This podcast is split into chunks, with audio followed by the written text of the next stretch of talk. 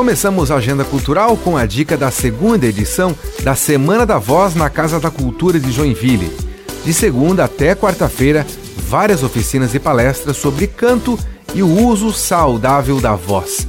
A programação completa está no site da Prefeitura, joinville.sc.gov.br. Tem ainda a exposição de arte clássicos joinvilenses na Galeria 33. O visitante pode conferir as obras de 20 artistas da cidade, com produção entre 1940 até o ano 2000.